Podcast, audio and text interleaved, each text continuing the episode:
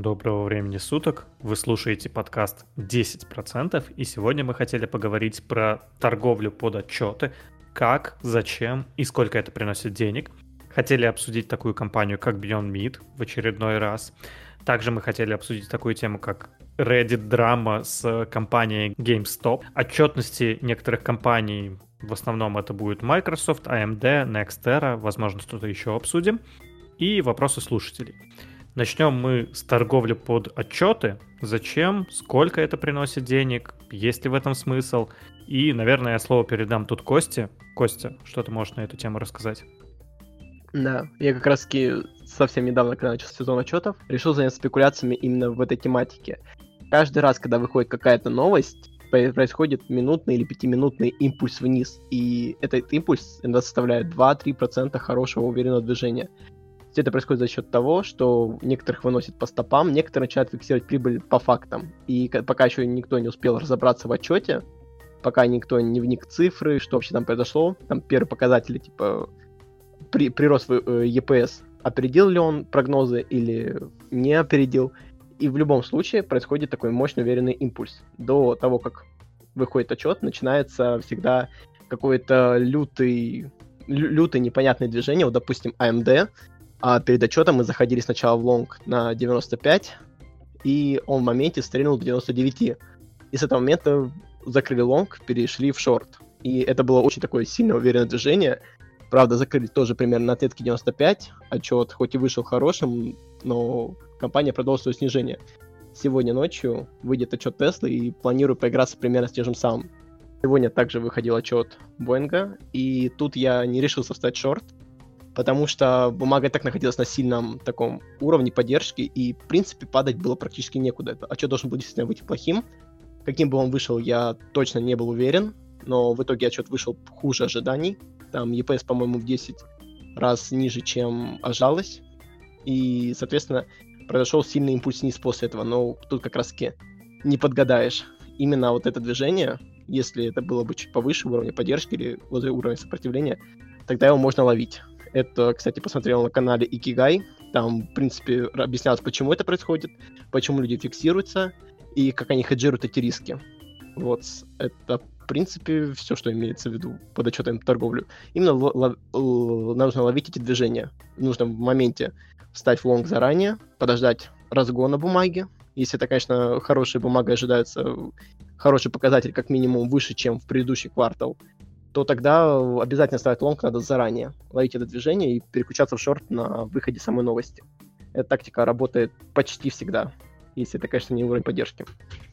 Ну, я, кстати говоря, действительно часто замечаю такую ситуацию, когда вроде бы вышел отчет, вроде бы отчет хороший. То есть там по прибыли на акцию обычно смотрю, потому что она показывается на TradingView. И отчет вышел лучше, чем ожидалось, и все равно акции после отчета пошли вниз. Я на самом деле не до конца вот понимаю, почему так действительно происходит. У меня, не знаю, было такое мнение, что, возможно, да, у нас там срабатывают стоп-лоссы, это понятно, почему резко идем вниз, но именно движение вниз, оно мне казалось, как будто, может быть, боты неправильно понимают, что там требуется, может быть, еще вот что-то подобное. Я для себя пока что не ответил просто на этот вопрос. Вот. А, я бы хотел тут тогда немножко поговорить. Как раз-таки боты понимают, что они делают. У ботов есть четкий стоп-приказ зафиксировать прибыль именно в то время, когда выходит отчет. Почему? Потому что эти боты заходят чуть раньше. Если там посмотреть движение бумаги до отчета, и там посмотреть объемы, какие заходят. Там обычно они ровными долями раскидываются, чтобы не было такого какого-то палева. Обычно тем пользуются какие-то инсайдеры или трейдеры, которые имеют доступ к торговым роботам. И эти роботы в этот момент фиксят прибыль за счет того, что бумагу разгоняют на ожиданиях. Вот AMD как раз на ожиданиях отчета вышел, и даже роботы, зафиксировавшие прибыль именно в этот момент, все-таки принесли профит, если не зашли там даже на один день раньше. Они принесли там хорошую прибыль. И все-таки зафиксировав эту прибыль, они создают импульс вниз, когда продавцов ведь рынку абсолютно на самом деле не важно, то есть самой цене акции в моменте, какой там отчет вышел, что такое, лю- люди толкают цену. Именно их мнение и их движение, ну, конечно, там еще плюс роботы и крупный объем китов больше на это способствуют, но тем не менее. А, ну, сейчас, роботы просто начали фиксировать. Роботы уже. Сейчас больший объем делают роботы, нежели люди. Да, абсолютно. Я где-то слышал, что там около 90% что ли всех торгов на бирже совершаются именно роботами, у которых вот есть то приказы и на время, и на цену, и которые там могут сами действовать э, согласовки между самим собой, а сами могут набирать позицию в, на указанном уровне каком-то. Ну, примерно так это работает. Киберпанк. Да-да-да-да-да, так оно и есть. Что ж, в принципе, ну, в моем случае я на самом деле все равно скорее склонен к тому, чтобы инвестировать в долгую. Но слушай, можешь вот еще раз рассказать про вот эту стратегию? А вот ты говоришь, что перед тем, как выходит отчет, роботы встают в лонг, как только выходит отчет, они разворачиваются. А зачем вставать в лонг перед отчетом? Да, вопрос хороший. Э, роботы становятся в лонг заранее. Как если ты заметишь, чаще всего отчеты бывают, ну, чуть выше, чем ожидалось. Эти прогнозы строятся не только на основе какого-то там стоимостного подхода, на основе какой-то там информации, которая собиралась в течение квартала вокруг компании, но и, как правило, эти отчеты делают специально чуть ниже, чем будет по факту. Ну, примерно, плюс-минус. И тогда, в таком случае, роботы, которые заходят заранее, а в них уже заложено то, что отчет будет хороший, и нужно продать будет ровно в тот момент. И за все это время, что чем ближе подходим к отчету, тем больше разгоняет бумагу. Сейчас на данный момент можно открыть Apple, увидеть, что там э, до отчета несколько часов уже, а бумагу там за неделю, месяц, везде она в растущей фазе. Как раз-таки люди закладывают уже в цену то, что отчет будет хороший. И с примером с AMD, кстати, тоже та, та же самая история сработала э, инвесторы уже заложили в цену, что отчет будет хороший, и от него ждался только хороший отчет. И вот часто бывает такое, что вот как бы разочарование инвесторов, допустим, вот как в презентации Apple было, что презентация вроде бы вышла такая, какую все ожидали, и в этом была ее проблема, что она ровно такая, как в нее ожидали. В цену уже было заложено. Инвесторы не обрадовались, ничего нового не услышали и начали фиксировать прибыль, выходить с бумаги. Вот, примерно то же самое и здесь. И в этот момент, когда доходит в нужный час, роботы начинают просто закрывать свои позиции. У них есть топ-приказы, там, допустим, э, в полночь, час, э, в полночь 35 минут, как было у CMD отчет вышел, а, закрывать позицию. Они закрывают позицию все массово, ну, роботы, которые на это настроены, и в моменте становится продавцов больше, чем покупателей. И происходит мощный импульс вниз, потому что покупатели уже зашли в позицию, никто не хочет покупать по текущим уровням, тем более а, уже почти, почти на постмаркете. Там уже обычно основная торговая сессия прошла, и уже все ближе-ближе к закрытию. И создается мощный импульс вниз. И дальше, потом просто вот сейчас как с AMD, почему ее укатали вниже, а, никто не хотел уже брать по текущим ценам, отчет не дал каких-то там сверх ожиданий, он просто хороший. И инвесторы уже не готовы покупать, по текущим уровням, и цена откатывается обратно. Вот так это примерно и происходит. Я лично словил только этот импульс, я не сидел там в позицию дальше, просто закрылся и, кстати, даже потом, после закрытия шорта, стал в лонг, и сейчас лонг в небольшом минусе. Ну, я думаю, AMD хорошая компания, и хороший отчет со временем принесет свои плоды. Ну, или буду следить до следующего отчета. А, подожди, у меня, кстати, вопросы возникли а по поводу того, что ты говоришь, ну, типа, просто хороший отчет. Ну, вот я просто смотрю на показатели, что у них, ну, на самом деле, прям очень хороший отчет. У них выручка на 53% выросла от год к году. Ну, типа, это да, смотри... просто хороший отчет. Mm-hmm. А вот как раз это и сейчас поговорим об этом. Главное, чтобы этот отчет был выше прогнозов, потому что а, в цену уже закладывают то, что отчет будет хороший. Компании PNE там около 100, по-моему, если не ошибаюсь. Ну, в любом случае, выше среднерыночного. И в компании уже заложен потенциал на несколько лет вперед, э, что эта компания будет расти и приносить э, своего рода доходы. Именно крупные анонсы и толкают дальше цену. Именно факт о том, что там она начинает опережать Apple, ой, Intel, то есть своего конкурента, о том, что она развивается, ищет новые точки роста, именно вот эти новости дают инвесторам повод еще дальше в нее верить. В цену уже заложено то, что отчет будет хороший. И главное, чтобы он был выше ожиданий. Это вот такая вот фишка Уолл-стрит. PNE, если что, у него 46. А, это... Ну, все равно выше рынка. Ну, в целом, да, действительно. А, и да, я, в принципе, совсем согласен, то, что действительно, вот когда выходит у нас отчетность, да, обычно э, сразу закладывается данные на следующий квартал, то есть сколько ожидается прибыли в следующий квартал и конкретно вот в EPS, и это можно посмотреть, сколько ожидается прибыли, а потом сравнить, вот насколько компания выполняет свои, так сказать, обязательства и насколько хорошо она умеет предсказывать точки зрения аналитики свои денежные потоки. И это такой пунктик интересный. Женя, вот ты скажи, вот сегодня буквально цитата от тебя была. Apple прям радует с картиночкой, что Apple сейчас растет. Вот ты не испугался сейчас, вот после слов от Кости? Нет, ну типа ни разу. Uh, ну, слушай, как бы я понимаю, что Apple не будет вечно расти, но пока что они действительно прям очень радуют меня, и каждый у них, наверное, год они бьют свои там рекорды по продажам. Да, у них там может быть там, если что-то там uh, было из ряд вон выходящее, то это было там, как бы бывает у всех компаний. Но вообще, даже несмотря на корону, э, Apple показали достаточно там ну, неплохие результаты. Ну, понятно, почему, потому что все перешли там ну, на удаленку, и все купили себе MacBook, ну, почти все, конечно. Вот, это понятно, что 2020 год дал рост для компании. Ну, вообще, в целом, мне очень нравится, как Apple себя ведет на рынке, и, и как она э, позиционируется, и что она постоянно стабильно растет, еще при этом дивиденды платит. Ну да, я в этом плане согласен. Apple, мне тоже кажется, одной из таких лучших компаний с точки зрения... Они постоянно расширяют свой рынок. То есть, э, если там лет 10 назад iPhone там считался мажорным, сейчас это просто норма в России считается. Ну, сейчас понятное дело, что в Америке это по дефолту норма, и в этом плане мне очень нравится бизнес.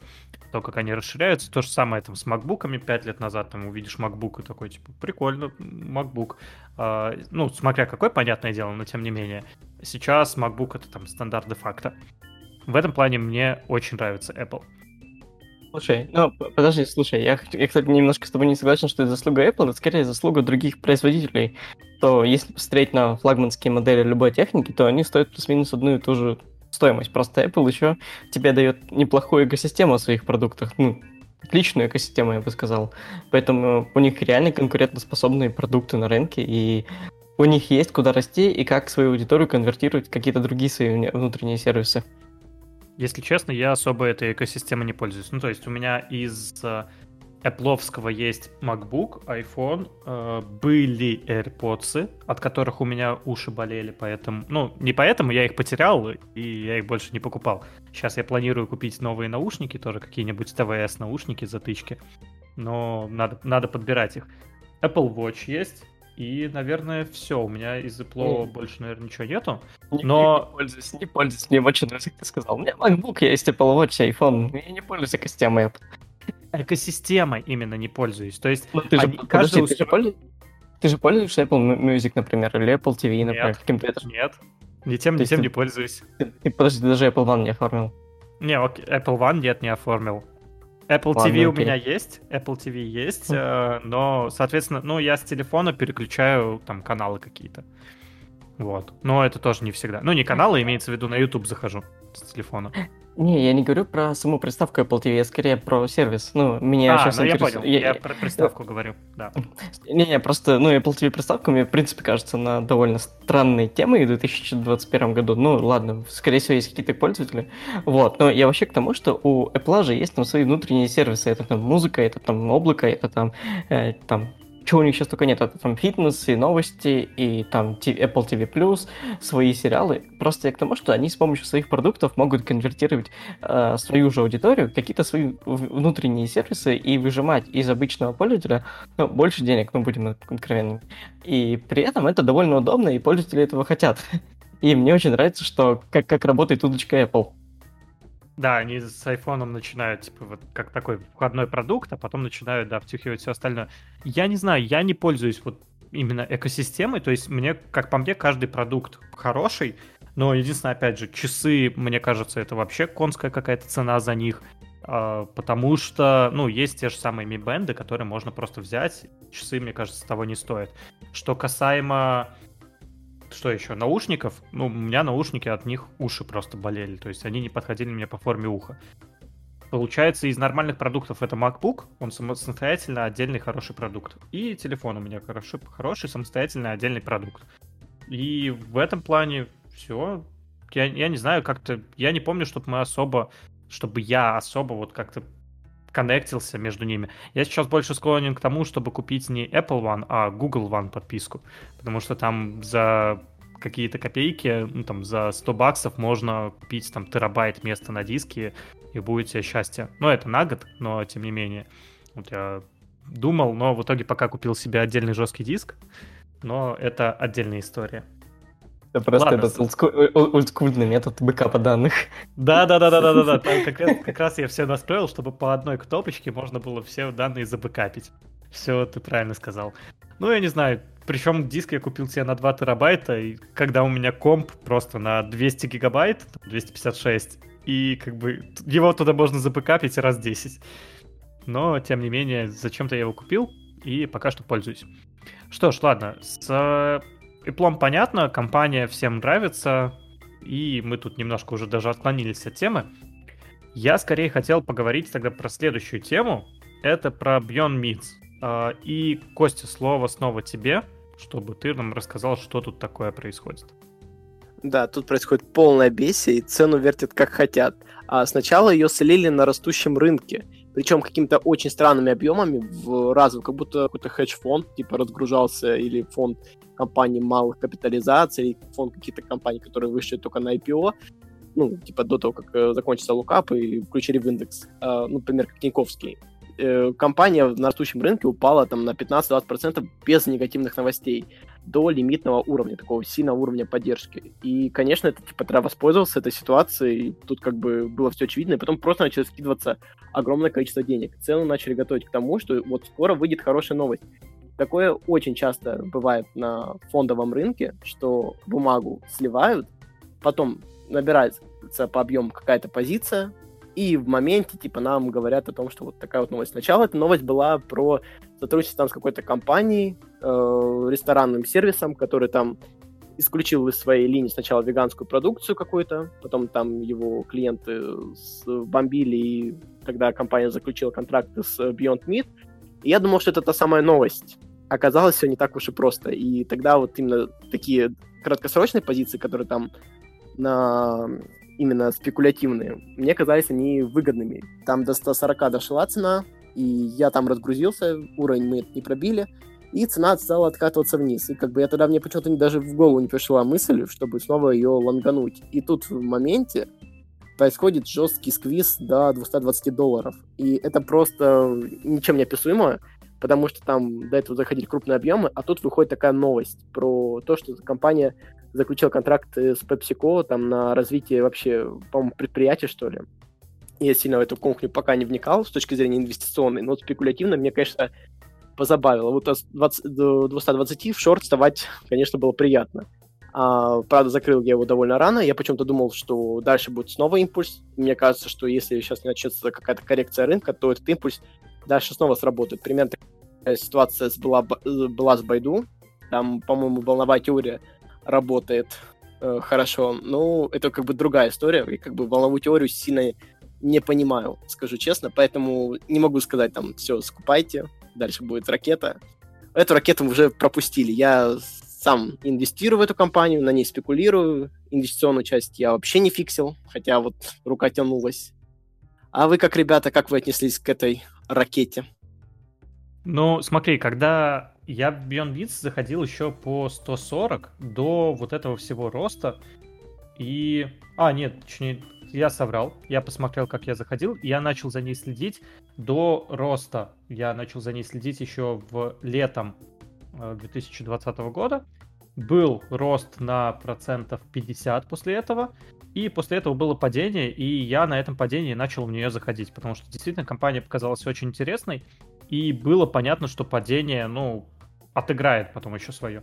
Я заходил в нее на 160, потом на 120, я смотрю. Нет, я соврал, не на 120, но на 127. И в этом после я только эту компанию добирал, потому что в целом верил, что действительно компания очень интересна. Я, насколько понимаю, Женя тоже ее добирал как в тот момент, чисто как раз-таки по моим советам. Но в целом то, что такой рост сейчас, насколько он там процентов на 50 вырос за сутки буквально, это, конечно, ну, как, опять же, неадекватно, но я думаю, что будет рост продолжаться, и в этом ничего удивительного. Сейчас на текущий момент у меня в портфеле данная компания дала 40% прибыли. Но опять же, это да, не зафиксированная прибыль.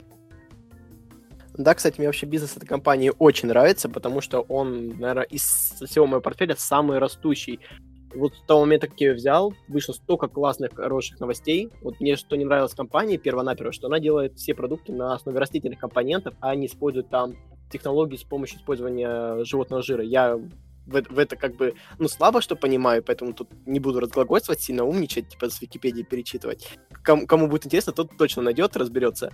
Вот. Там, в общем-то, технология на основе э, животного жира. Животное само при этом не страдает, и просто изучает его компоненты, формула, и потом дальше мясо становится максимально похоже на настоящее. И так те клиенты, которые ели их котлеты, отмечали то, что котлета очень похожа на Мне настоящий кажется, фарш. ты перепутал а вообще... с Impossible Foods. Не-не, вот они как раз-таки Beyond раз Meat. Да, да, да, да, ты абсолютно прав. Но вот Beyond Meat сами начали недавно э, развивать это, это направление. Вот, по-моему, в 2021 году это был, был анонс. Плюс они начали сотрудничать с, Макда, э, с Макдональдсом. Плюс они начинают сотрудничать с Cola, э, расширяют сеть партнеров. Мне лично очень нравится этот бизнес. Я все-таки жду по нему кратный рост через несколько лет. Я продолжаю в это верить. Хоть сам являюсь конкретным мясоедом. Я просто сейчас смотрю, что происходит в основном на рынке. Опять же, вот я смотрю в Тинькофф у себя, и у меня пишет, что у меня годовая прибыль там будет в районе, ну, ожидается там 70%. Я не понимаю, что происходит, но конкретно с Beyond Meats в данном случае просто сектор, ну, я предполагаю, что рынок искусственной еды, скорее всего, будет расти. По крайней мере, мне кажется, это вполне логично. А, у нас есть там глобальное потепление, э, соответственно, э, домашний скот, он очень сильно влияет на глобальное потепление, как бы странно это ни звучало. Плюс это не совсем, так сказать, этично и как-то идет в сторону движения вот искусственной еды. Прежде чем закупиться Beyond Meats, э, я, соответственно, сходил в магазин, купил искусственное мясо и попробовал. Что я могу сказать? Это искусственное мясо, оно действительно отличается от настоящего. То есть котлетка, которая была сделана из искусственного мяса, она чувствуется, что что-то в ней, так сказать, не то. Но что можно сказать? Было действительно вкусно. То есть вот тут я ничего сказать не могу.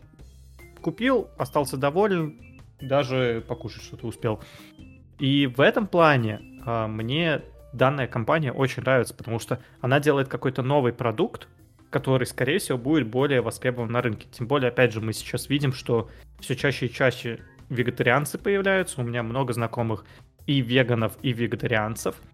Опять же, это разные вещи. Кто-то там употребляет молоко, кто-то яйца не употребляет. В общем, я не сильно знаю вот конкретно, чем отличаются вегетарианцы и веганы. Знаю, что веганы более жесткие такие, чем вегетарианцы. И вот искусственное мясо — это отличное решение вот для этих ребят. И мы знаем, с какими компаниями уже начал сотрудничать Beyond Meats. Опять же, это Макдоналдс тот же самый, PepsiCo, они сейчас с ними там э, сотрудничают. С Табак, Тас, Taco Bells, по-моему, они начали сотрудничать. Вот как раз-таки новость вышла, насколько я понимаю. Да-да-да, я про это говорил. Да. Вот. И, соответственно, у них все больше и больше вот сфер влияния, и это, конечно же, ну, хорошо. А, в целом, наверное, а компания а будет продолжать расти. Я думаю, все нормально. Что? А что по ценнику? Сколько тебе обошлось искусственное мясо, такой перформанс?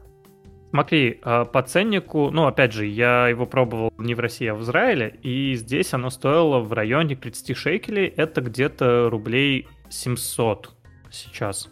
И это всего лишь две котлетки было. Но ты как бы не равняй его ценники здесь и ценники там. Я не знаю, на самом деле, сколько тут стоит. Ну, я могу сказать следующее. Это дороже, чем обычное мясо. Но в моем предположении, что это дороже пока что, опять же, примерно та же, та же самая ситуация, я предполагаю, с зеленой энергетикой. Хотя, не, зеленая энергетика, мне почему-то кажется, что плюс-минус всегда может быть дороже. Ну, очень, очень много нюансов просто зеленой энергетики есть. Поэтому вот, но тут я предполагаю, что у нас будет становиться продукт данный дешевле и дешевле. Но это, опять же, мое мнение. Будем смотреть. 700 рублей кажется такой большой ценой, но в целом это сколько? Это 10 долларов. Это не так много для США, и опять же, там 30 шекелей — это не так много для Израиля. Для России 700 рублей, ну, можно два раза в какую-нибудь там кафешечку зайти. Условно, два раза в Макдональдс. Да, это, ну, мне кажется, это считается для России, наверное, дорого. Я, честно, даже не, не вникаю. Я обычно беру с полок что-то и все. Ну, вот. ну вот ты бы, скажи честно, смог бы позволить полностью, ну, по своим самоощущениям, смог бы ли ты полностью финансово перейти на искусственное мясо, именно Beyond Meat, типа, и питаться вот употреблять все то же количество мяса, что ты употребляешь настоящего, только заменив на искусственное, и при этом, чтобы твой бюджет не пострадал там очень сильно. Я спокойно могу себе это позволить, но тут речь больше не обо мне, а такой про массовый рынок. В целом, ну, для меня это, понятное дело, не проблема, но я и не скажу, что я сильно покупаю вот обычное мясо. Если честно, вот как бы я не особо там эстет какой-то в плане еды, и в этом плане мне как-то, может, не, не очень правильно судить вот по поводу искусственного мяса. Но я для себя вот поставил вот такое разделение, что я заметил отличие между обычным мясом и искусственным. Но, тем не менее, все равно искусственное мясо было довольно вкусное. Но, к сожалению, это было не Beyond Meat, это какой-то другая здесь фирма есть локальная. Это, как, конечно, так сказать, плохо для Beyond Meat, но Beyond Meat это одна из немногих фирм, которая торгуется именно на бирже в плане искусственной еды. Поэтому в данном случае выбор небольшой. Те же самые Impossible Foods, к которым тоже можно войти, но это нужно делать на специальных платформах, поэтому пока что нету возможности купить именно акции там Impossible Foods. Да, это самый ближайший конкурент этого рынка. Ладно, я хотел бы тут стать небольшую интеграцию. Подписывайтесь на Patreon по ссылочке в описании. И тогда мы прям тут затестим э, искусственное мясо вообще всех марок. В реальном времени, да-да-да-да, надо добавить на Patreon.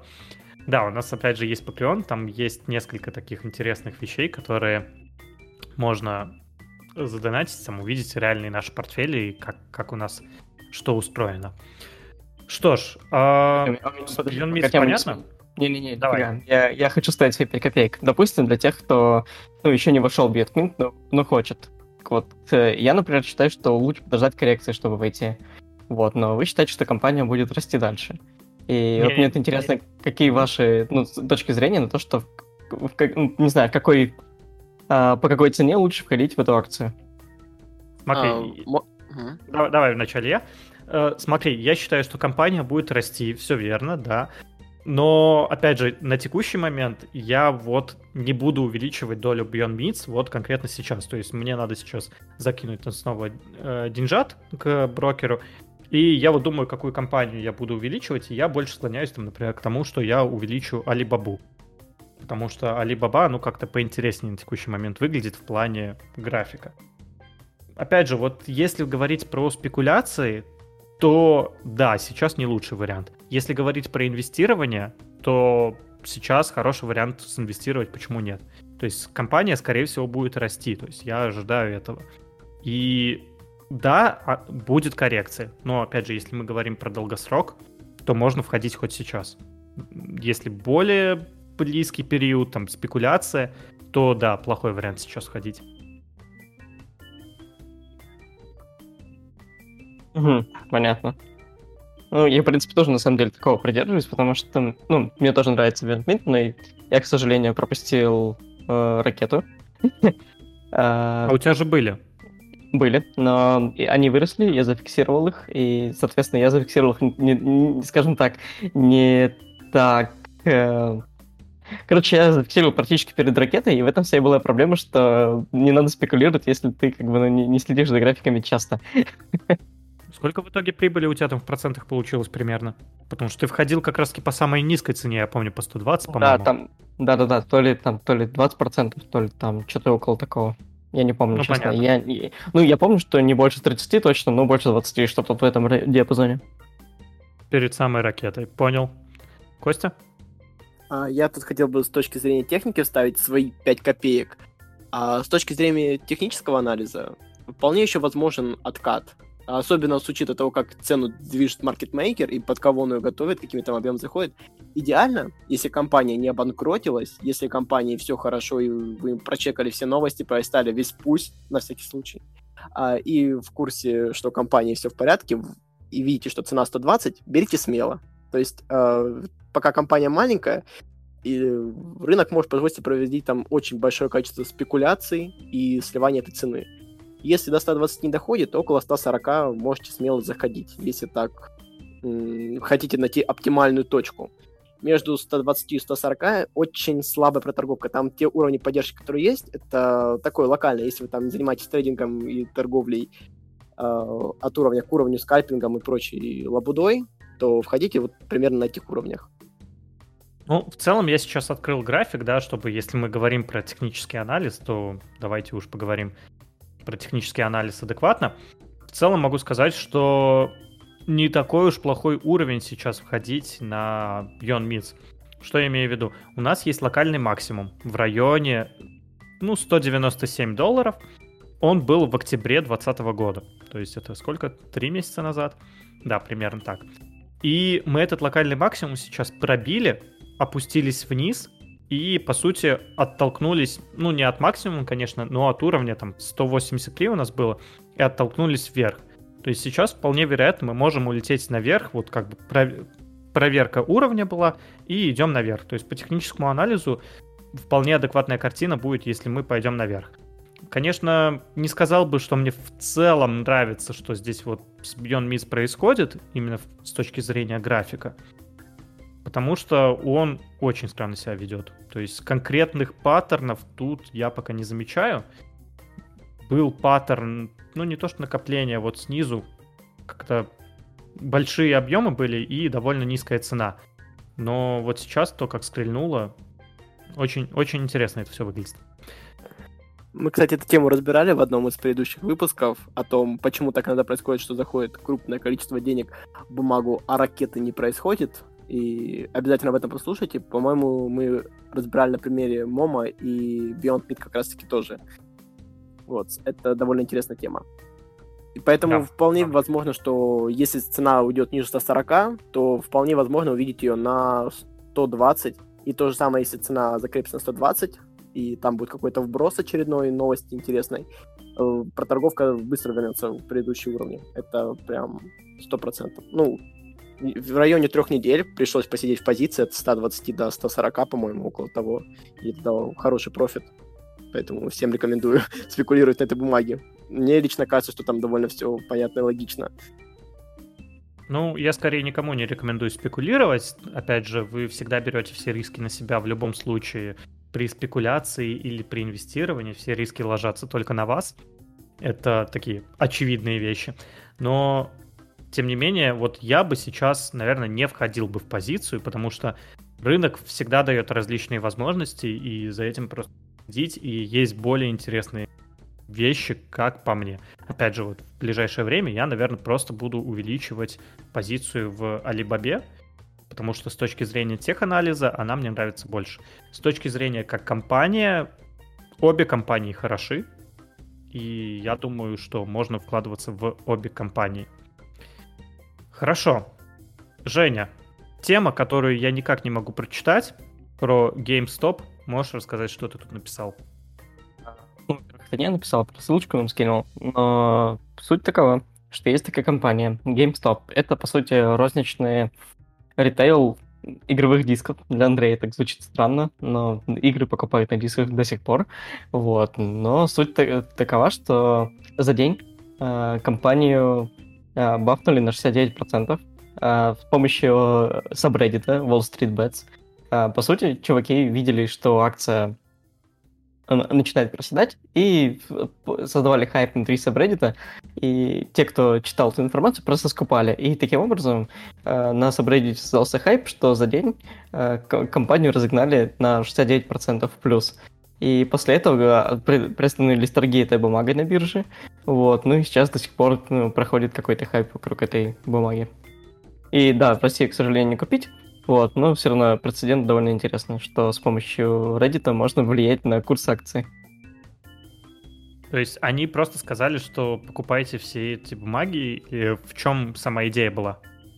А, сам, сама идея сабреддита в том, что а, люди там делятся какими-то инвесторами, но там скорее более такая спекулятивная сообщество, спекулятивная тема, что просто подкидывали дров в огонь, чтобы закупали, и люди все покупали, покупали, покупали, те, кто следовал вот этим инвест-идеям. Ну, это уже абсолютно стандартная ситуация, опять же.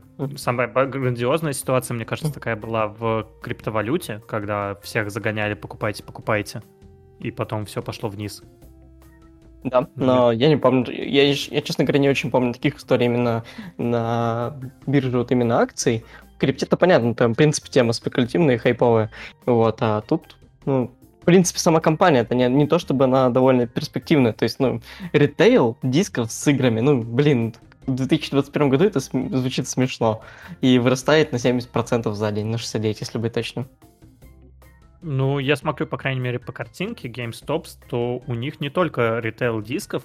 Я просто смотрю на картинку, и я вижу здесь какие-то игрушки, какой-то гиковский став, и это больше похоже на какой-то... Ну, окей, игры там есть, я вижу зеленые коробки, значит, скорее всего, это Xbox игры. И, скорее всего, ну, там просто став какой-то еще продается. Просто я ни разу не был в данном магазине. Он в Америке популярен, но он только американский, насколько я знаю. Ну, это больше похоже просто на какой-то гиковский uh-huh. магазинчик, нежели именно на диске. Скорее всего, раньше у них была, ну вот да, GameStops, консоль, collectibles, э, то есть коллекционированные какие-то вещи, видеогеймс и VR. То есть, да, там много вещей не только именно по дискам. Но, скорее всего, это просто вот такая эволюция была. Прям сейчас такая новость, что акции GameStop подорожали на 130% после твита Маска. А Маск твитнул? Да-да-да-да-да. Ох, Твиттер Маск I low of GameStop. О, он, короче, да, он, о, он твитнул GameStonk, и все пошли покупать их снова. Стонг? Э, То есть он ошибся даже? Не-не-не, GameStonk. Ну, типа, есть мем такой Stonks, когда тебе там нужно что-то покупать. Ну, то есть, я не знаю, а, то есть, есть мем специально такой для таких, типа, мамкиных инвесторов, но это довольно прикольно. Понятно. Ну, да, в целом все равно основная идея это больше именно игры. Я причем вижу тут игры там PlayStation 3 есть, есть ретро-игры какие-то, есть э, другие платформы VUI, Nintendo Wii. Ох, прям интересно даже, какие вообще у них платформы есть, потому что я таких платформов, наверное, ну, не видел лет 10. То есть Nintendo 2DS Blue за 80 долларов – я эту консоль не видел, ну, реально никогда. И что еще я смотрю, капец, игры. А, есть такая игра, Pokemon Platinum Version. Это, наверное, игра, может быть, года 2005 2007 60 долларов стоит. Капец. А, слушай, э, это ж Nintendo. Nintendo очень жадные, вот, и поэтому их игры, которые, ну, явно не AAA, но продаются по цене AAA, поэтому я не удивлен, что какой-нибудь говно динозавр ну, продается это не AAA. Там. Это не ну, AAA я понимаю. вообще ни я, разу. Я про это тебе и говорю, что это Nintendo, которая производит, ну, игры. Они, я, я, меня сейчас, конечно, закидать тапками, те, кто любит Nintendo, но это реально казуальные игрушки, ну, типа, с какими-то хардкорными механиками, на самом деле. Вот, но по факту они не стоят как AAA, но Nintendo их любит продавать по цене AAA. Вот. Это, ну, как бы э, тапок в огород э, любителей Nintendo, ну, по факту так и есть. Я тебя сейчас оправдаю. Ты сам недавно хотел купить себе Nintendo Switch. Да, Просто я хотел, и цена, и цена на игры меня э, остановила. Ну ладно, не полностью я тебя смог оправдать. Ну, в целом стандартная ситуация, когда манипулируют рынком, и тут, наверное, даже больше не манипуляция рынком, а просто поиграться кому-то захотелось, и вот с этой точки зрения это интересная история. Опять же, твит Маска, тоже довольно интересная тема, и мы на прошлой неделе, по-моему, обсуждали, или мы даже не обсуждали, но как сигнал взлетел компания Сигнал, мы это обсуждали, не обсуждали на прошлой неделе? Вроде мимолетом коснулись, все. Я, честно говоря, не очень помню. Ну да, история Но... довольно известная. Да, то есть там крайне все просто. Маск сказал, переходите все в сигнал, и компания Сигнал, которая не относится вообще к мессенджеру, взлетела в два раза. Да, Твиттер Маска творит чудеса, и за это, конечно, его тоже чуть-чуть и банит правительство. Вы, вы же там знаете, что против него там, ну это в 2018 году уже было, он твитнул, что они сделали Теслу, Теслу приватной компанией, и она подорожала там сразу. По-моему, на 7% или что-то такое было. В общем, тоже весь, веселые времена были. Маск в этом плане играется довольно неплохо. Что ж, давайте к самому сладенькому на сегодняшний день. Это отчетности. Женя, я знаю, что ты подготовил для нас несколько отчетов. Можешь рассказать, что именно, какие компании и что на этой неделе у нас есть? Довольно было много отчетов, но я выбрал, наверное, только три для себя интересных, потому что все мы знаем, что отчетов много, и все их мы будем разбирать, мы, будет каша из цифр. Ну, давайте, наверное, сосредоточимся на трех, которые я выбрал. Это Microsoft, AMD и Nextera. Вот. Давайте начнем с Microsoft. В принципе, компания показала очень хороший отчет. А, у нее выручка выросла на 16%, и это лучше прогноза на 16,7% от года к году за четвертый квартал. А, это лучше прогноза на 2,8 миллиарда долларов. Вот, и вы... чистая прибыль выросла на 33% от года к году.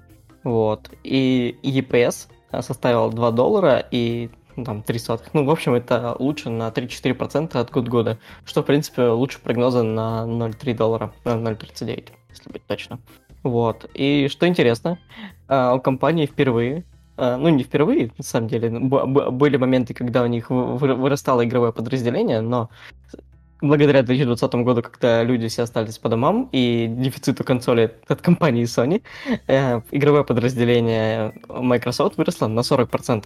Это, в принципе, как бы были моменты, когда Microsoft хотела закрывать это подразделение, потому что оно не приносило денег, а приносило прибыль. Ой, приносило одни убытки. Вот. Но сейчас ситуация меняется, это подразделение снова оживает, и благодаря, на самом деле, и пиара майков, и действительно у них появились хорошие игровые консоли. Вот. Ну, мы видим, что действительно игровое подразделение выросло, и оно очень классное у них. Вот, также вы, вы, вырос у них на 50% это Azure. Azure — это облачные технологии. Uh, ну, для тех, кто не знает, это вы можете разрабатывать какие-то там приложения, вы выгружать их в облако, например, или хранить какие-то данные, дата-центры. Ну, в общем, это все, что связано с облачными вычислениями. Вот. Uh, вырос подразделение Dynamics 365. Насколько я понял, это вот все, что вокруг этого экосистемы 365, 365. Это офис это 365, который по подписке идет у них. Вот. И также вырос, что интересно, LinkedIn. На 23%, судя по всему, люди стали менять работу из-за возможности работать удаленно. И действительно выросли, э, выросло подразделение именно LinkedIn на 23%. Вот. А, ну и вообще, в принципе, компания показала рост по всем направлениям. Вот.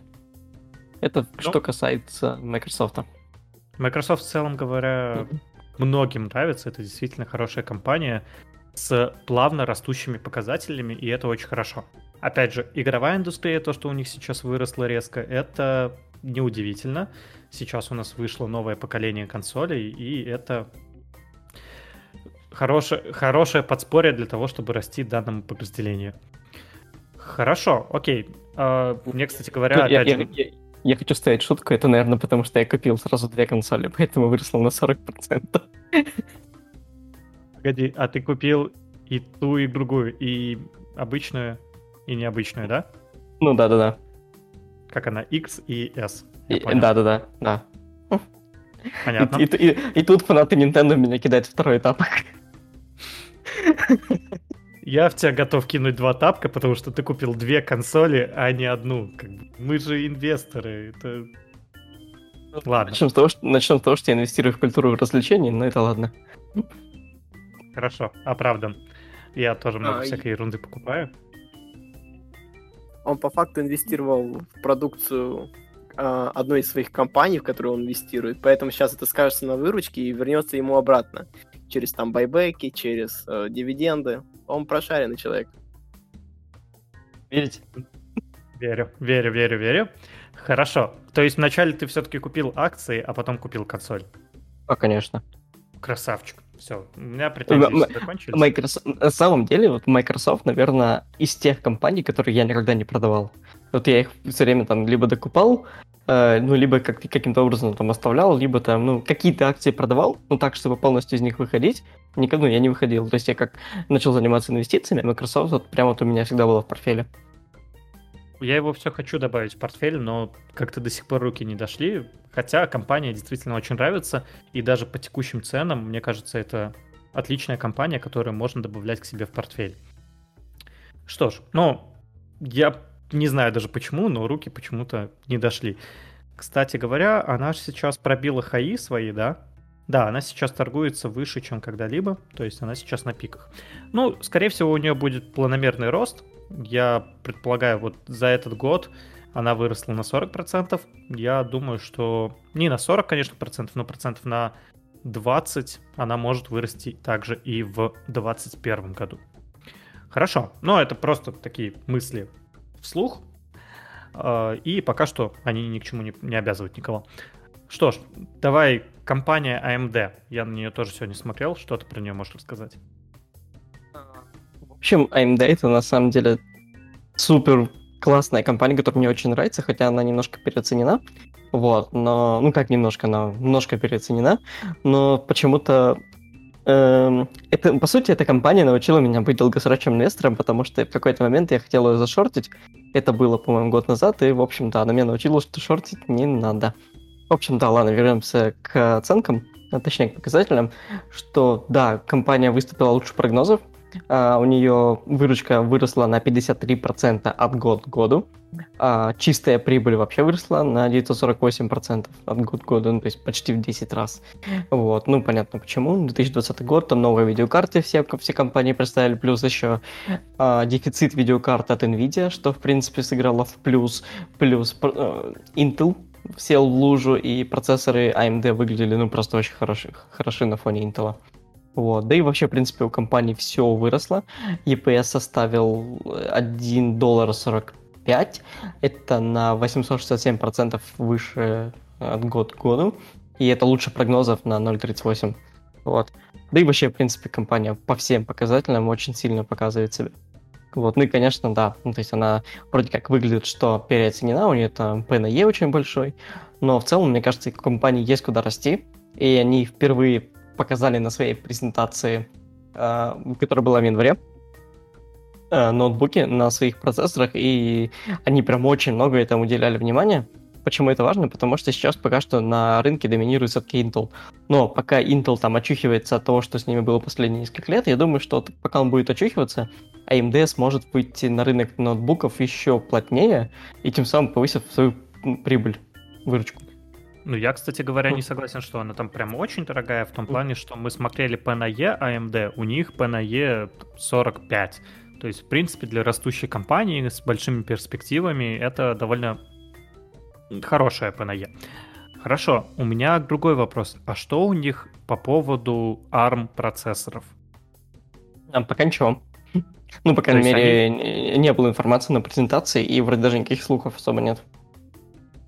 Ну вот это как бы тоже не есть хорошо. То есть есть условно две архитектуры, старая и новая. Я, ну, мне на самом деле не, совсем не нравится вот это разделение старая и новая. Есть там более усложненная архитектура x86, там либо x64, и есть ARM. И вот мы видим, что ARM действительно дает лучшую производительность, лучшее энергосбережение, и вот постепенный переход на ARM, он же, ну, сулит нам, как бы, мы ждем этого перехода. Те же самые сервера сейчас, я смотрю, там можно на, AM, на AWS, Amazon Web Services, заказать э, сервера на AMD, sorry, на ARM.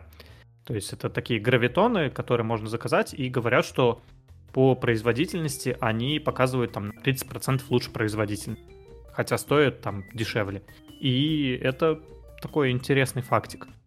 А, интересный фактик в том, что не совсем правильно сравнивать э, чипы AMD с x86, потому что Согласен. x86 это все-таки Intel, а AMD это своя архитектура Zen 2 которая показала себя намного лучше, чем x86, и в принципе даже сейчас процессоры от AMD, они а, более такие, ну, более холодные, да, будем обывательским языком говорить, они не такие горячие, как Intel, они не так тротлят, они более производительные, то есть они по всем параметрам уже лучше, чем x86. А, я не думаю, что так по щелчку пальца сейчас все производители, производители начнут делать там конкурентов Apple, да, сейчас будет делать Microsoft. Но получится ли у них сделать, не уверен. Пытались Google сделать что-то свое, но это пока было только на бумагах, и все. Возможно, Qualcomm пойдет в рынок лаптопов. Ну, я тоже в этом не уверен. Мне кажется, Qualcomm будет ну, дальше, дальше доминировать на рынке мобильных телефонов. Ну, возможно, если кто-то, допустим, какой-нибудь Samsung условно, будет сотрудничать с Qualcomm, или Microsoft будет сотрудничать с Qualcomm, чтобы их процессоры были на рынке ноутбуков, тогда что-то там, допустим, выйдет. Поэтому пока, типа, говорить, что вот, типа, что вот есть там э, нет ARM, значит все, типа могила. Я не совсем с этим согласен. Думаю, что архитектура, вот, даже 86 будет жить, а Zen 2 уже, в принципе, лучше, он показывает себя лучше. Да, я немного перефразирую. Это не архитектура x86, это набор команд x86, то есть это ты прав, это действительно немного разные вещи. Ну, окей. Но в данном случае я говорю про то, что если у них нету наработок на ARM процессоры сейчас, то когда они там стартанут через 5 лет, условно, то может получиться такая ситуация, что у других уже есть ARM процессоры, то есть ты же понимаешь, что это не по щелчку пальца делается разработка. Это какие-то долгие исследования, это разработка прототипов, потом поставка их на конвейер. И это все требует времени. Поэтому разрабатывать нужно уже сейчас. Я бы даже сказал, уже три года назад. И если у AMD а нету вот таких вот приколюх, то в этом плане это минус для компании AMD, AMD, AMD с моей точки зрения. Но... А, слушай, слушай, я тебя перебью, Сорян, а, потому что пока ты мы обсуждали, я все-таки нагуглил информацию об ARM-процессах. Есть так. уже какие-то наработки, даже есть какие-то, допустим, там, уже слухи от инсайдеров, что все-таки AMD работает над uh, сок процессором, как uh, аналог M1. Вот поэтому все-таки что-то не готовит, и они все-таки пытаются развиваться. В отличие, а кстати, можешь... от уже Intel. Угу, а ты можешь скинуть? данную ссылочку, да, скинуть сюда, и я думаю, возможно, даже в следующей, на следующей неделе мы изучим угу. этот вопрос и угу. обсудим его, потому что это действительно важная тема для для инвесторов, угу. потому что это действительно весь IT-рынок зависит от процессоров, и если у нас, ну, опять же, это не только Intel, AMD, это также зависит и может повлиять на Qualcomm, это также может повлиять и на Microsoft, и на тот же самый Amazon, который делает там свои э, Amazon Web Services на базе ARM процессоров. Ну, в том числе у них, понятное дело, есть не только ARM процессоры, и в основном там не ARM процессоры, у них Graviton, это так называются компьютеры на виртуальные сервера на ARM процессорах. их э, довольно немного, и их, говорят, довольно сложно получить. Я, если честно, не пытался. Хорошо, окей. У нас осталась Next Era. Можешь рассказать, что с ней? А, да, могу. А, в общем, что у нас по Next Era? На самом деле она выступила немножечко хуже прогнозов. А, вот, у нее выручка снизилась на 4,4% от год году, то есть минус. Это хуже прогноза на 1,3 миллиарда долларов. Вот. Чистый убыток составил 5 миллионов долларов, а EPS, ну, по, по, по сути, он остался таким же и выступил хуже прогноза на 0,5 долларов.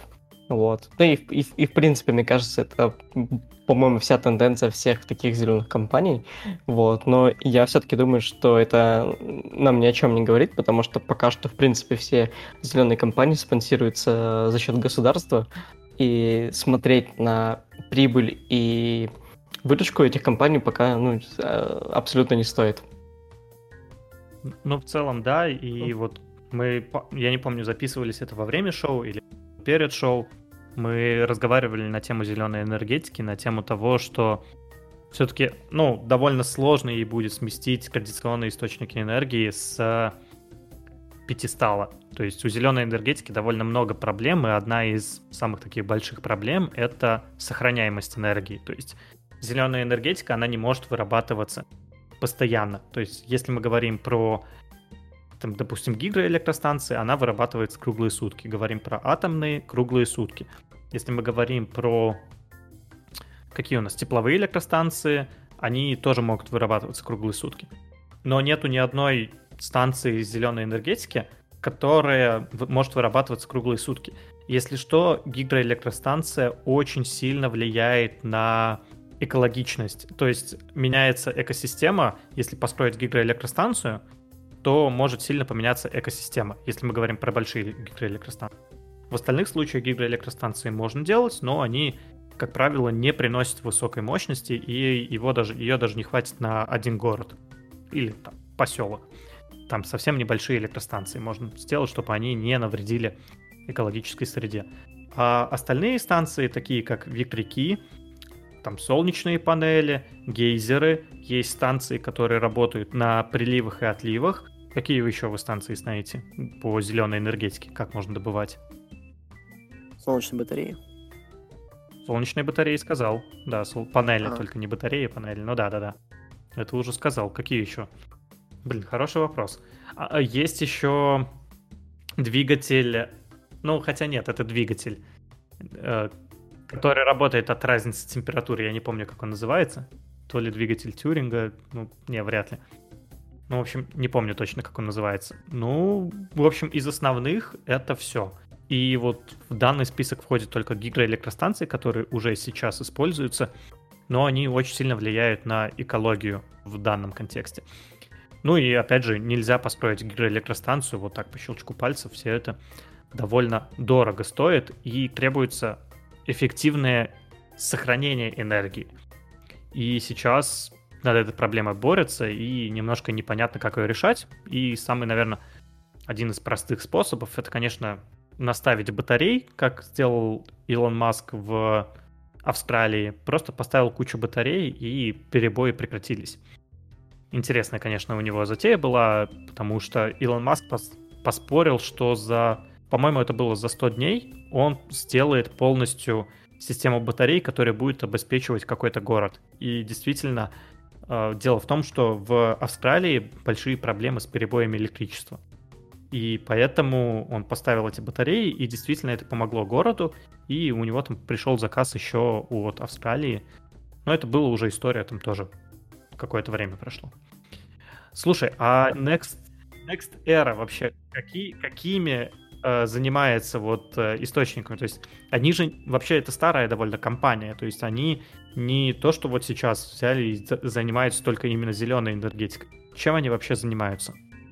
Слушай, они вообще же коммунальная компания в Штатах, как одна из них. У них, да, действительно, не только зеленая энергетика, у них есть и, а, и обычная ну, традиционная. Ну, энергетика. И по, по идее у них весь, а, вся прибыль идет все-таки ну, не от зеленой, а, наверное, все-таки уже идет от более традиционных. Я что врать не буду. Я, честно говоря, это мой косяк, что я не изучил, наверное, откуда у них идут э, деньги вот именно с их подразделений. Вот, но вообще, да, они не, не полностью зеленые, они пока что и там, и там. Понятно. А что ты хотел спросить? Я не хотел спросить, я хотел сказать.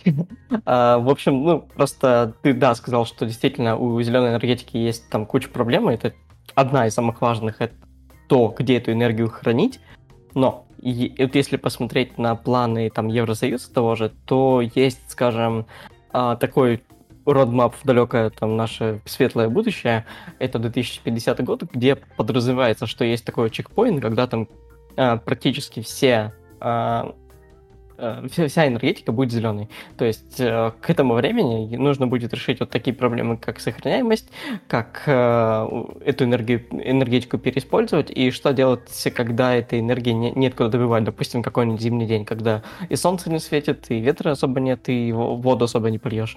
Вот. И, наверное, вот когда вот эти проблемы будут решены, когда будут действительно больше, больше объема аккумуляторы, которые могут сохранять эту зеленую энергетику, тогда как бы уже будет как, какие-то потоки в том, чтобы делать из этого бизнес.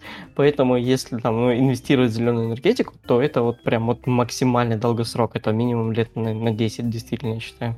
Ну, я на всякий случай уточню, что вот ты сказал про большей емкости аккумуляторов, но аккумуляторы бывают сильно разные. То есть, например, есть аккумуляторы, основанные на воде. То есть, что это означает?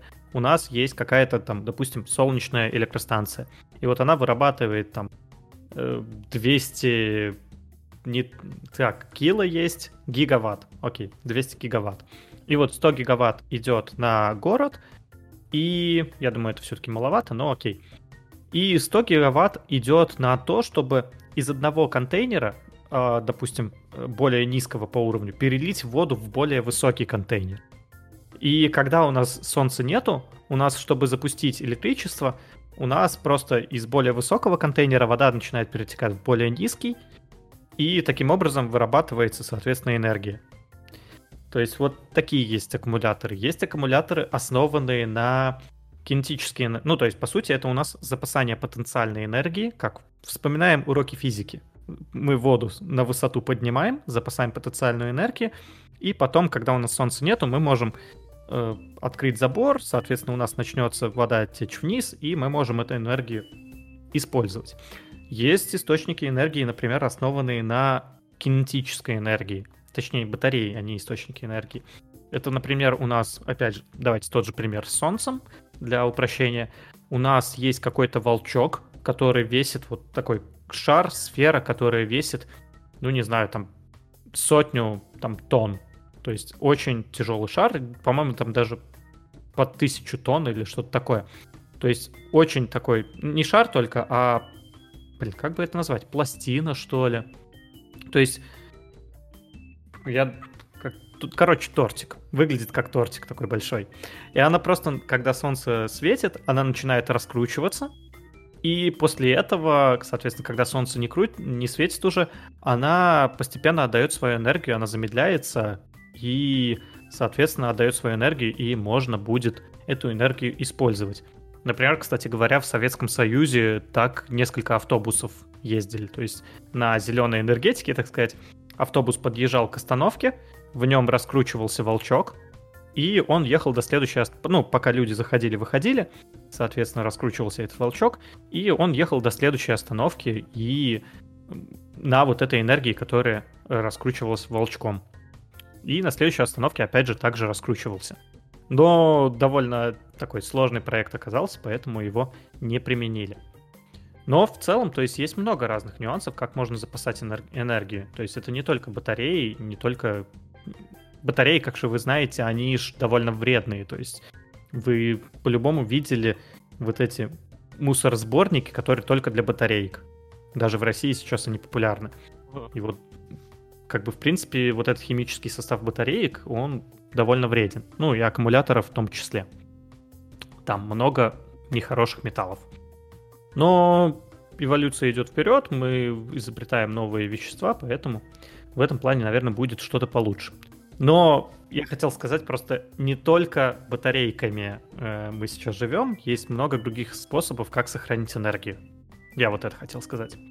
Да-да-да, понятно. Но моя спич скорее была о том, что да, сейчас пока что нет такого скажем так, способа собрать настолько много энергии, чтобы хватило, ну, там, хотя бы от, от, использовать это в одном доме, там, ну, несколько, допустим, там, месяцев, например, всю зиму, когда у тебя, ну, нет куда добывать этой энергии. Слушай, вот, скорее и... всего, будет что-то следующее. То есть будут, во-первых, востребованы разные источники в зависимости от, мест, от местоположения.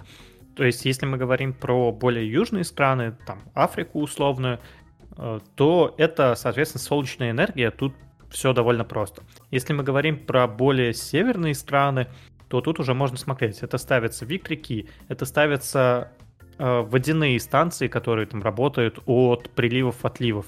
То есть такие станции тоже довольно часто используются. Если мы говорим еще про более северные, то это можно поставить на гейзеры.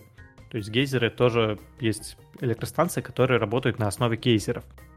Если мы говорим там уже про, совсем про северные какие-то страны, где вообще там лед сплошной, то там, скорее всего, будет использоваться атомная энергетика, либо, опять же, теплоэлектростанции. То есть никто не говорит про полную заменяемость и что будет какой-то единственный способ добывать электричество.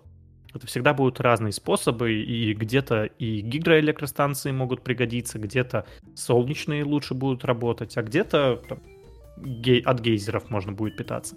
То есть всегда это разные будут так сказать, направления, и в этом плане довольно много разных компаний можно найти. То есть какие-то занимаются больше там солнечной, ну, я в основном знаю только солнечными панелями, которые занимаются. Которые занимаются компаниями другими панелями, это, наверное, вот как раз-таки Next Era, и, может быть, вот схожие компаний. А, вообще, кстати, ну почему... Блин, я вообще хотел сказать про Solar Edge немножко в этом спиче своем, я что-то забыл про него. А, в общем, почему Solar Edge, ну так хорошо ценится? Потому что вот их технологии как раз направлены на то, чтобы сделать зеленую энергетику эффективнее. То есть у них как одна из разработок это оптимизаторы энергии, то есть получать как можно больше электричества и солнечных лучей, к примеру.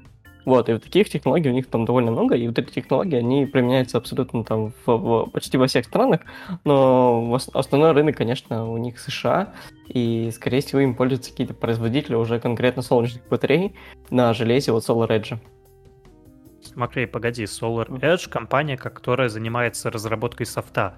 То есть у них действительно ну, да-да-да, конечно, не только, uh-huh. но они действительно ценятся за то, что у них есть вот полноценная экосистема, за то, что ты можешь вот как в Америке, ты можешь пойти в Tesla и заказать себе солнечный дом, который, соответственно, Powerwall, где у тебя будет аккумулятор дома, где будет на крыше солнечные панели, и где вся экосистема будет налажена. То есть тебе больше вообще не придется платить за электричество. Имеется в виду именно центральное. Solar Edge занимается тем же самым, но в рамках вот соответственно, ну, по сути, в рамках Америки тоже, да. Я хотел сказать в рамках Израиля, но нет, ни разу. И, соответственно, у них есть и панели, которые они разрабатывают, и софт, и Powerwall, и у них э, вот эта система, которую они разработали, она так построена на децентрализации. То есть, условно, если у тебя, допустим, не хватает, точнее, наоборот, слишком много электричества, то есть ты уехал куда-нибудь на дачу, у тебя вырабатывается электричество, ты это электричество можешь продавать тем, кому оно больше нужно. И, соответственно, вот это такая бизнес-модель, бизнес-экономика, когда у тебя автоматом продается то, что тебе не нужно, в данном случае это энергия, она довольно интересная. И у Solar Edge она уже настроенная, она уже работает. Кстати говоря, у нас, что меня сейчас они радует... Шарят. Вот я, я, на самом деле, я об этом не очень знал, но как они вообще энергию шарят-то? Ну, на, на самом деле, все крайне просто, что у тебя идет энергия либо в одну, либо в другую сторону. И ты можешь дать разрешение на то, чтобы энергия, ну, чтобы ты отдавал энергию, и тогда ты будешь, соответственно, получать деньги за это. То есть, а, ну, то есть, у тебя то, провода то есть, подожди. Ага, все, я понял. То есть, да, у них действительно дома соединены одними и теми же проводами, и там, да. Ну да, слушай, прикольная тема, я даже об этом не знал. Да, это действительно прикольная угу. тема. Tesla делает то же самое, если что. Они вот сейчас, конечно, больше сконцентрированы на электромобилях, но есть подразделение Tesla Energy, которое сейчас... Ну, оно как бы хорошо работает, но с Tesla Energy есть некоторые проблемы, а именно в масштабируемости. Потому что сейчас очень дорого ставить вот такие панели, то есть поставка таких панелей, по-моему, стоит там 3000 долларов или что-то такое именно от Теслы.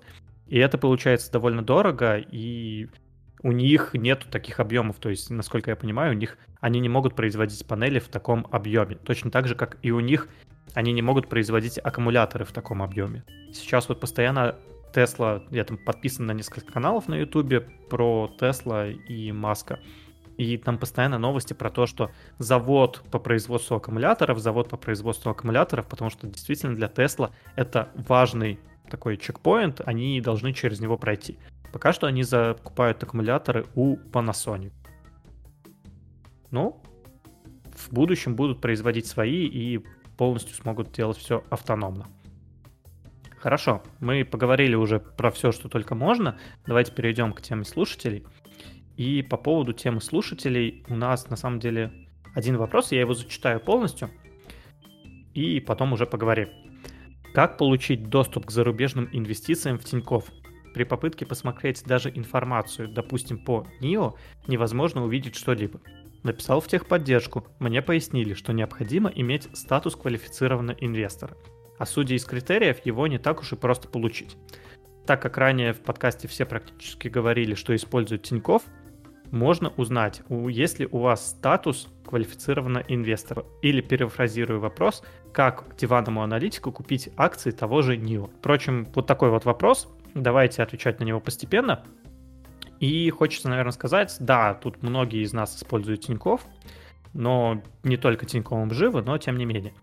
Про статус квалифицированного инвестора. Насколько я понимаю, данного статуса нету ни у кого из нас. И это ответ на вопрос, есть ли у нас данный статус. Данного статуса нету ни у кого, но это для нас не проблема. В целом, давайте, как получить доступ к зарубежным акциям в Тинькове? Мы имеем доступ к зарубежным акциям, так как Тиньков работает с Санкт-Петербургской биржей, и на Санкт-Петербургской бирже есть доступ к зарубежным акциям. Если мы говорим про какие-то акции также европейские, то это у нас лондонская биржа, с которой также Тиньков хорошо, активно работает. В целом нету никакой проблемы покупать зарубежные акции. Но что мы говорим, вот в данном случае слушатель привел пример с NIO, и в данном случае NIO действительно недоступен, но в чем проблема? Некоторые из позиций запрещены для обычных инвесторов. Нужно по по получить статус квалифицированный инвестор. И это не, какой, не какая-то выдумка от Тинькова, это выдумка от правительства Российской Федерации. То есть, если вы хотите получить больший доступ ко всем инструментам, вам нужно подтвердить статус квалифицированного инвестора. На самом деле, изначальная задумка такая, что это делается для защиты самих инвесторов, чтобы они не могли инвестировать в какие-то совсем непонятные инструменты и не смогли потерять там условно все деньги. Поэтому они сделали вот два статуса. Есть квалифицированный инвестор и неквалифицированный инвестор. Там есть еще подстатусы, но про них сейчас не будем говорить. И давайте про то, как получить вообще статус квалифицированного инвестора. Есть четыре варианта, как его можно получить. Первый вариант, это, наверное, самый простой, это владеть имуществом на сумму 6 миллионов рублей. То есть это у вас могут быть различные деривативы, различные ценные бумаги, металлы и просто банковский депозит. Если у вас есть такая сумма, вы просто приходите, заполняете форму и получаете статус квалифицированного инвестора. Также вы можете получить данный статус, если имеете опыт работы в организации, которая совершала сделки по ценным бумагам. В этот опыт должен быть более двух лет. Если если организация является квалифицированным инвестором, и три года, если они не являются. Ну, в данном случае написано в других случаях. Вы можете также получить экономическое образование в ВУЗе, но этот ВУЗ должен быть аттестован. И тогда, соответственно, или иметь, вы можете также иметь аттестат специалиста финансового рынка, аудитора, страхового актуария и сертификат Chapter Finance Analyst коротко CFA, и там еще несколько других сертификатов, я думаю, это менее актуально. Есть еще один способ, он чуть понуторнее, но тем не менее. За последний год нужно совершить сделки с ценными бумагами или деривативами на сумму от 6 миллионов рублей. При этом каждый месяц было не менее одной сделки и каждый квартал в среднем не менее 10 сделок. На самом деле это такой немножко запарненький вариант, но его можно сделать. Допустим, у вас есть 100 тысяч рублей. В таком случае вы каждый месяц делаете просто по одной сделке, покупаете, продаете что-то постоянно. И в квартал делаете не менее 10 сделок. То есть, опять же, покупка, продажа, все крайне просто. И если у вас ликвидность, то есть объем сделки, которую вы сделали, более 6 миллионов рублей, вы можете податься на статус квалифицированного инвестора. В целом, ну, опять же, если вы, допустим, опять же, владеете 100 тысяч рублей, вы, допустим, купили там какую-то компанию А, которая на все 100 тысяч рублей на следующий месяц в январе купили, в феврале продали, и вот у вас уже ликвидность там на 200 тысяч. И вот так надо сделать там, соответственно, несколько раз, и тогда можно это все получить. Данные правила описаны как на сайте Тинькова, как на сайте Сбера и так далее. Насколько нужен этот статус, я, если честно, не знаю. Я не уверен, что он нужен. Тут в данном вопросе говорили про то, что нельзя получить информацию про данные активы, но вы спокойно можете получить информацию на других сайтах, более специализированных, таких как Yahoo, Guru Focus, Simple Wall Street, таких сайтов миллионы и маленькая тележка. У меня у самого там минимум десяток этих сайтов в закладках. Поэтому чисто посмотреть, это можно сделать непосредственно на других сайтах. Если вы хотите, соответственно, прикупить что-то себе в личный портфель, то тут есть два варианта. Первый способ — это получать статус квалифицированного инвестора, и в Российской Федерации по-другому сделать особо никак не получится.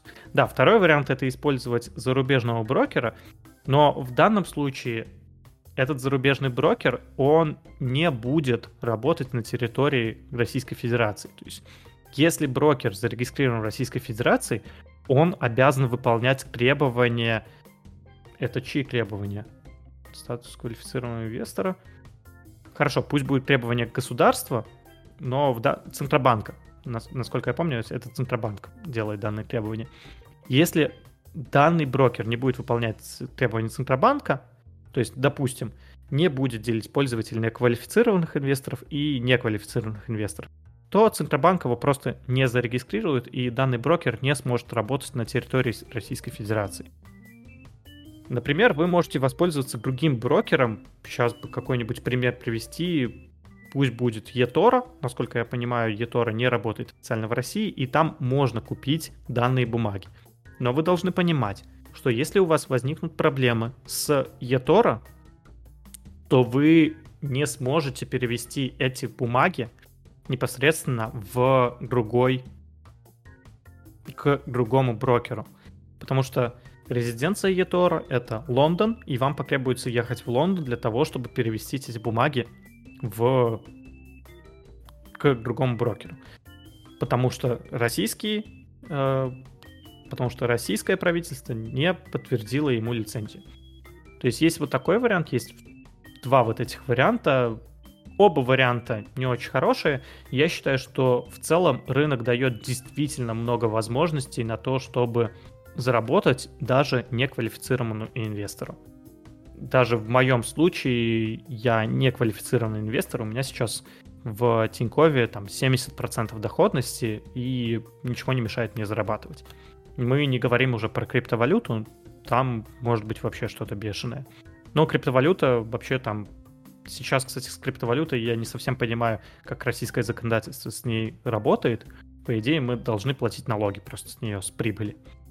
Но тут, тут немножко сложно. Я изучал какое-то время назад, но я сейчас подзабил немножко на это. Ребят, у вас есть какие-то, может быть, дополнения? А, да, я хотел бы, наверное, немного дополнить на самом деле необходимость может у человека возникнуть, особенно если он нашел какую-то перспективную компанию.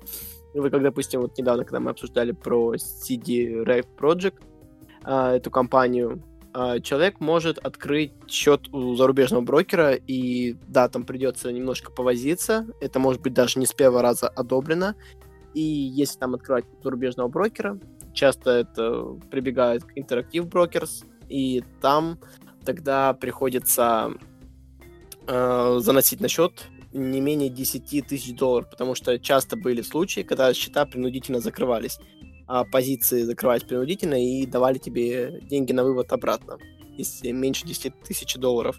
Если больше 10 тысяч долларов, обычно такая проблема не встречается. Вот, да, я, кстати, сталкивался с такой проблемой, что вот в том же eToro я зарегался и на... Я и Interactive Brokers использую, и eToro у меня есть, и я зарегался в eToro, и там тоже требует 10 тысяч депозит, и другого не получается. То есть на самом деле я хочу скорее сказать то, что варианта простого в данном случае нету, и скорее проще найти просто другие компании, которые есть у российского брокера, в данном случае в Тинькове на рынке и так есть множество компаний, которые могут дать отличные перспективные профиты, перспективные ну, проценты. Да, либо тут, либо тут можно посоветовать э, подождать. Допустим, не так давно компания Virgin Galactic, на которой сейчас спекулирует огромное количество хомячков, э, была недоступна э, к, не, не к валам. То же самое было и с компанией Take-Two несколько лет назад. Примерно та же самая история обычно делается какое-то коллективное письмо э, на биржу. То есть, типа, если биржа видит, что люди заинтересованы в этом, они могут начать сотрудничать с другими биржами, поставлять бумаги и тогда дать э, доступ к неквалифицированным инвесторам. Такая история случается. А если вы уверены в том, что вам обязательно нужна эта бумага, найдите единомышленников, доберитесь и напишите. Даже через собственного брокера. Брокер передает выше.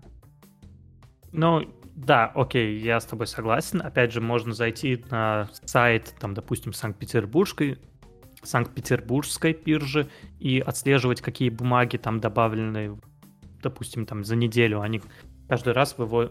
делают новости и рассказывают, какие бумаги добавили, почему и вообще, что это за бумаги. То есть, на самом деле, довольно интересная такая аналитика, которую тоже можно использовать в инвестициях. Но в данном случае я бы по-простому ответил человеку, что нету возможности купить такую, эту бумагу. По-простому. То есть, да, если запариваться, вы можете купить в, у другого брокера, но я так понял, что вопрос все-таки такой, как это сделать по-простому, какие есть варианты, там, либо получить статус квалифицированного инвестора, либо просто посмотреть вот на эту бумагу. Если посмотреть, вы можете посмотреть, я уже сказал, на других сайтах, если вы хотите ее купить. В данном случае я бы рекомендовал, наверное, забить, потому что я так понимаю, что нету тут больших стимулов к покупке определенной акции, скорее, просто интерес. Ну, это мое мнение, опять же, в моем случае, я надеюсь, мы ответили на вопрос. Жень, у тебя есть дополнения какие-то? Да нет особо по этой теме, вы уже ответили. Я на самом деле тоже писал в техподдержку Тинькова, чтобы они давали возможность просто хотя бы посмотреть график, потому что это, блин, тупо удобнее, чтобы чем лезть на какой-нибудь условный инвестинг.com. Вот, потому что, блин, ну это реально, ты вроде хочешь посмотреть график, ты знаешь, что ты ее не купишь, ну да, тут такие небольшие неудобства есть. Напоминаю человек, который зашел в Шиксоп, я только посмотреть. Ну, ну типа, да, знаешь, иногда, иногда хочется посмотреть, так э, погладить акции, да, посмотреть. Ну, вроде хочется, но ты понимаешь, что ты не купишь, да, но ну, нет. Ну, слушай, на самом деле радуйся, так сказать, тому, что есть, потому что если мы сравним, что у нас происходит и там, как это сделано в Америке, то в Америке до недавнего времени ты должен был платить деньги за то, чтобы посмотреть котировки вообще в принципе. У нас это сразу все бесплатно, все открыто и все просто и хорошо. Так что у нас в этом плане на самом деле все еще довольно хорошо. Но я понимаю, про что ты говоришь, но это такое хотел, хотелочка. Что ж, ладно, тогда на сегодня мы заканчиваем. Сегодня мы поговорили про торговлю перед отчетами, как, зачем и сколько приносит такая стратегия. Проговорили про Beyond Meats, также говорили про GameStop, который взлетел на фоне новостей из Reddit. Поговорили про отчетности компаний Next Era, Microsoft и AMD. И обсудили также про вопрос про вал инвесторов. Что ж, всем спасибо за прослушивание. Подписывайтесь на наш телеграм-канал, там вы можете оставлять ссылки на след... какие-то новости, которые вы хотите обсудить в следующем выпуске. Также подписывайтесь на наш Patreon, там тоже довольно много различных приколюх. И всем спасибо за прослушивание, всем до скорых встреч, пока-пока.